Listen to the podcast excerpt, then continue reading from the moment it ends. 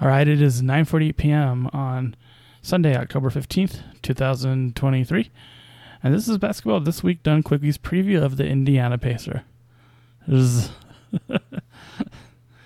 Well, you know, I guess the thing you can say is that this is a team that I found pretty disgusting last year, uh, or last year in the preseason when I was doing these. Um, I didn't exactly end up feeling like I was wrong about that.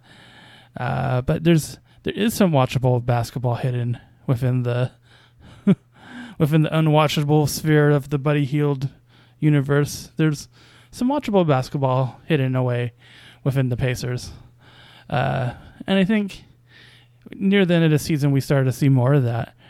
Um, and I think this year we're probably still going to see some more uh, watchable basketball, and I think they're going to continue to get better, and uh, it's going to be gonna be a good thing.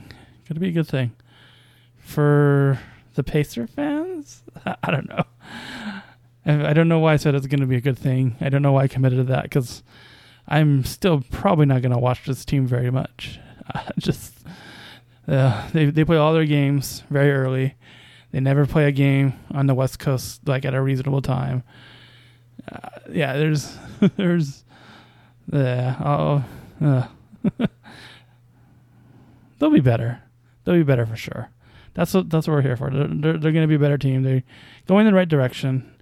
Uh, they're going to be a good team. Maybe next year they'll be good. And but right now they're they're a rebuilding team and they're rebuilding in the right way. All right.